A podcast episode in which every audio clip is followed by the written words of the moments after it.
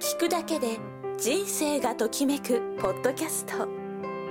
橋本孔明の「知らないと損する悩み解消法」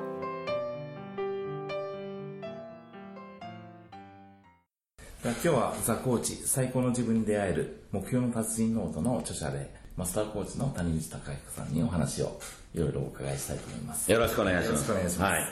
まあ、今日のテーマはあの目標が達成できない。という悩みをどのように、うん、あの解消していけばいいのか。お伺いしたいと思ってるんですけどぜひぜひ。はい、はい、でまず最初にですね、うん、あのマスターコーチとして、谷口さん最近どのような活動をされているのか、簡単に教えていただければと思うんですけど、あ最近ですか、はい。えー、まあ僕はコーチという仕事をなりわいにしてるんですけどね、最近で言うと、えー、っとまあ、オリンピックにね、はい、出るようなスポーツの代表チームの、うん、えー、っとコーチの人たちに、うん、えー、コーチングを伝えたり、もしくはそのコーチをコーチしてるっていうのが最近すごく自分がやってることの一つかな。スポーツのコーチをコーチングしてる。はいはい。面白いですよ、ね、面白いでしょ？普通は選手をコーチするって考えません、でもその選手をコーチするコーチをコーチしてる、はい。うん、実はそれがすごく有効だっていうのが最近よく分かってきました。あそうなんですか、うん、それは何でですか、どういう部分で例えば、えっと、よくいろんなねコーチでも選手をコーチしてる人いるんですが、いつも選手に関わってる人って、実はそのよく言うスポーツのコーチなんです、はい。うん、っていうことは、あの僕たちプロのコーチが、まあ時々選手に関わって、選手がああ確かにって思うことあるかもしれないじゃない。ですか、でもいつもいるスポーツのコーチが真が真逆のコミュニケーションを取るってケースあるんですよ、あの例えば、えー、っとそんなことしたら、ねあのレギュラーになれないぞもっと頑張れとかっていうのってあるとするでしょ、ね。はい、そうすると選手って、うん、えー、どうなると思います？まあ、萎縮したりでしょ、はい、緊張したり。そうですね。あともっとえっ、ー、とね怪我を我慢したりするああで言えないから、はい、まあレギュラーから外そうそうそうそうそうそうそうそう、でもスポーツのコーチは良かれと思って言ってるわけです、うん、なんとか鼓舞してやろうとか、うん、まあもう少しモチベーション上げてやろう、うん、でも気づいてないんです、ね、その言葉がけが、えー、本当にプラスになるのかマイナスになるのか、だから逆に言うと僕たちコーチが、えー、まあ、簡単に言うとコミュニケーションのプロなわけですね。そうですよね。その人が、そのいつも選手に関わるコーチに関わることによって、結果的に選手にすごくいい影響を及ぼす、それが分かってきた。あそうなんですか。だから今僕思ってるのは、えーと、いろんな日本代表のスポーツチームあるじゃないですか、はい、そのコーチたちに全員コーチがつくと、えー、多分東京東京オリンピックではメダル数が劇的に増えると思ういいですね。でしょ？お最近そんなことをねちらちらこう考えてます、うん、あそうですか、うん、で実際にそのスポーツのコーチをコーチすることで、何か成果が出たりだとか、うん、こんな結果が出たりだとか、まあ差し支えない範囲でもし話せることがあったら教えていただいていいですか？まあ、あの僕たち守秘義務があるんでね、うん、まあ、具体的な名称とか言えないし、うん、クライアントがこの内容だったら話してもいいよっていう、うん、まあ、範囲の中なんですけど、えー、一番わかりやすいのは、故障者が極端に減ってるんですよ。うん、怪我だったりとか。そう。そうそう、合宿とか遠征とか試合とかいっぱいあるじゃないですか。はい、故障者が極端に減ってるんです実は故障者が出るってチーム全体にするとすっごいマイナスなんですよ。ですよね。そ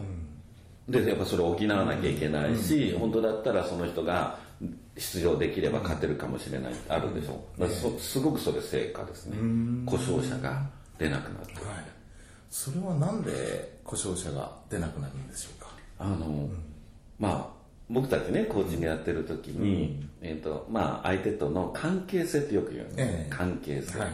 でそこで信頼で親密な関係って2つの言葉使うんですね、信頼で親密な関係、うん。はい、で信頼っていうのは頼るだから、はい、信じて頼るだから、うん、この人と一緒に行けば間違いない、うん、っていう、まあ、そんな気持ちって選手とコーチってあるじゃないですか、ありますよね、はい、まああのね、まあよく僕たち目にするんだと、例えばフィギュアスケートの、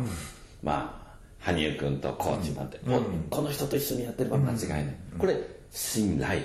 うん、親密っていうのは、うん、他の人には言うことをはばかるとか、言いにくいようなこともこの人なら何でも話せるって関係なんですよ。何でも話せるかそうそうそう、そう。すると、実は痛いんですとか、実は悩んでいるんですとか、実は、えー、と要はスタッフにコーチに実は不満を持ってるんですとかっていうのを言える関係ってことですね、だからもう本音でそうそうそうそう。そう話せる関係。そうすると、選手が「いや実はここが痛くて我慢してるんです」っていうのを言えるだけで、じゃあメニューを変えようとか、じゃあ今は違うトレーニングにしようとか、そこはちょっとトレーナーに早く見てもらえとか、ここは一旦まあ B チームにえー、まあ一旦降りて、ええ、そこからメンテナンスしてもう一回戻ろうとか、うん、そういう対応になるんです。ねこれが親密な関係がないと、え、信頼関係だけだと我慢して、うん、要はレギュラーに残りたいから練習して故障しちゃうんですよ、うん。例えば、まあ、腰が痛いのを我慢して,、我慢して言わないでして帰ってひどくなってそうそうそうそうそう。あとは、実はいろいろ不満ってあるじゃないですか。ありますね。組織だって、は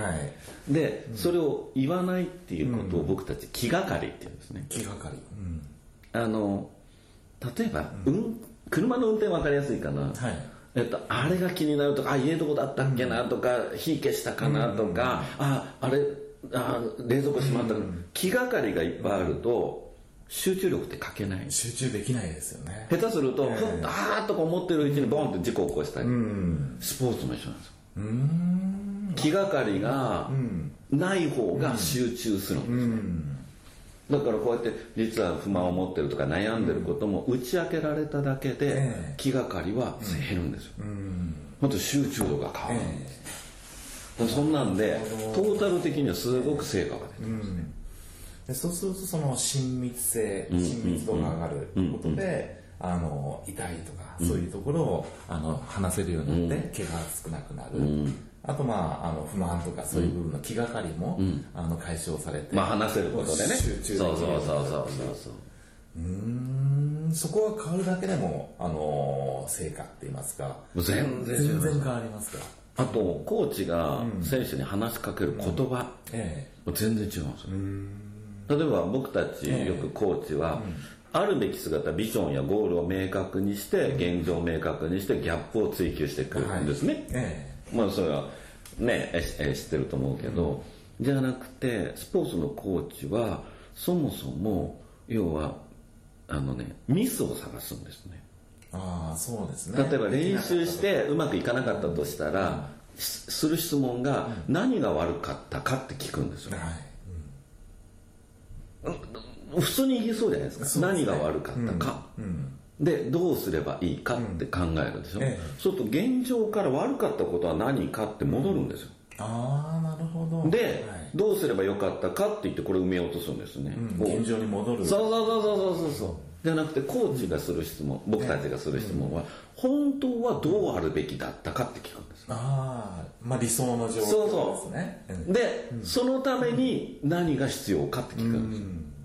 ってことは未来のあるべき姿を埋めていく会話をするんだけど、ほとんどのスポーツのコーチは現状で踊ってるところを会話してるんですね、たったこの会話の、お仕方だけで全然選手と変わるんですすごいイメージがありますね。でしょ？だからやっぱね、僕たちプロがやってるコミュニケーションをスポーツのコーチたちが身につけたら、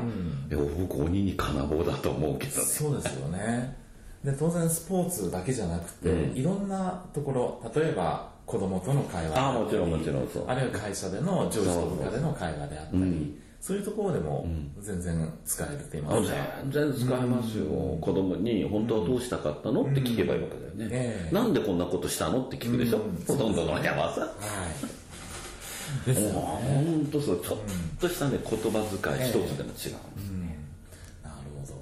まあ、そういった意味で今日は、あの目標が実現できる人、達成できる人と、そうでない人っていうところで話を聞いていきたいんですけども、あぜひぜひ、はい、じゃあ目標がサクサク実現できる人と、なかなか達成できない人、大きな違いどんな違いがあると谷口さん思ってらっしゃいます？えっとね、まあ、いっぱいあるんですよ、えー、違いっていうの。を、えっとね。まあうんとねよく分かれるのが、目標やゴールは、あうまく使うもんだって思ってる人。と、目標やゴールに縛られる人、で後者がうまくいかないですね。ああ縛られる人ですね。そうそうそう、で目標やゴールを生かす人、うまく使う人はうまくいきますね、なるほど。で目標やゴールをうまく使うっていうのはどういう意味合いなんでしょうか、例えば、ええ。もっと言ったら夢で見に行きましょう、はい。夢。例えば夢をこういっぱいある人と夢がない人って、なんか違いそうな気しません、そうですね、うん、楽しそうなのどっちだと思います、うん。夢がいっぱいある人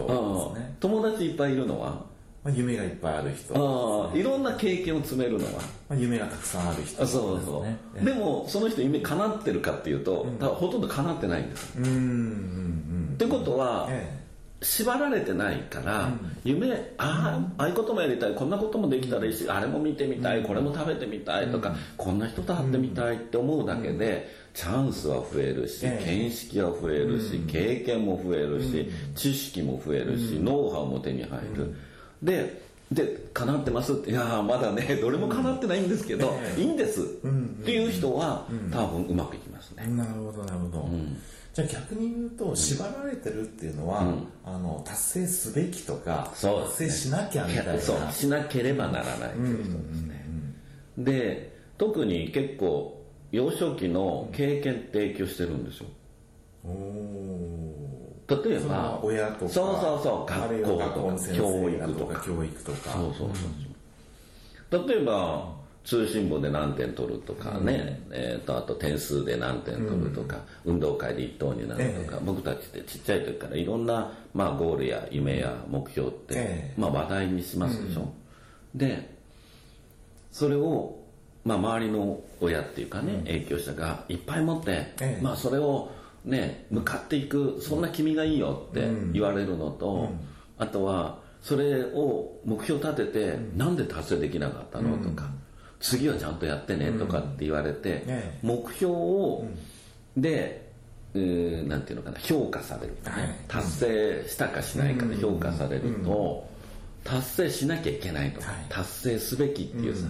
なんかトラウマってできそうな気しません？しますね。でしょ？すごいしますね、えだからそうすると、目標を立てることが、あのね、潜在的には嫌なことになっちゃう、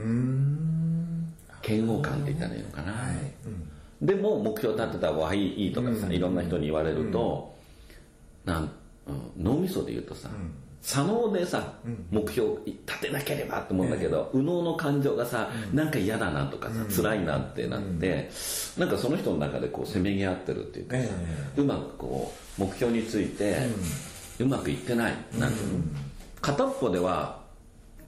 達成しなければいけない目標を立てなければいけない、片っぽでは目標を立てると辛い思いをするとか、苦しい思いをするって、その人の中で喧嘩してる状態って言ったらいいのか。な、そういう人うまくいかないですね。そうですよね。だから目標に縛られて。そうして縛られちゃう人ですであの実現できてない現状。との間で板挟みにやってるような、そういう状態ですよね、じゃあそういう状況から抜け出すために、まあ、あの意識すべきことであったり、あるいはどういうステップを踏んで取り組んでいくと、あのそういう状態から抜け出せるようになるのか、そのあたりをお伺いしていきたいんですけど、まず、自分が本当に、僕たちコーチしてると、自覚って言葉をよく使うんですね。自分を、まあ、知るってことですね、はい。自覚する、でそのあの目標とか夢とかゴールに対して自分がどう本当は思ってたり感じてたりしているのかっていうのをまず自覚する必要があるかな。その場合に自分に問いかける質問としてどういう問いかけがありますか、あーあー実際目標とか夢とかゴールっていうのを立てる時、自分ってどんな気持ちになるんだろう、なんていいかもしれないですね。そうですよね、自分ってどういう気持ちになるんだろう、で、まあ、僕たちコーチやってたりその周りにはよくね、ワクワクするとかって言葉使う人多いんですけど、はい。この人はねうまくいく人ですよああこんなことやってあこんなこともしてみたいなしてみたいなこんなこともやりたいんだよね、なんか言うだけでワクワクしてくるな。っていう気持ちの人は多分えー、左脳で目標はこういうふうに立てようっていうロジックで考えるのとその目標に対してワクワクという割とポジティブな感情がくっついてくるんです、はい、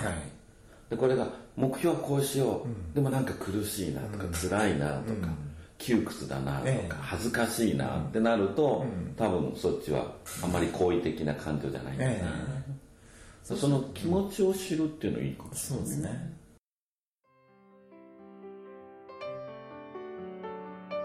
いかがだったでしょうか？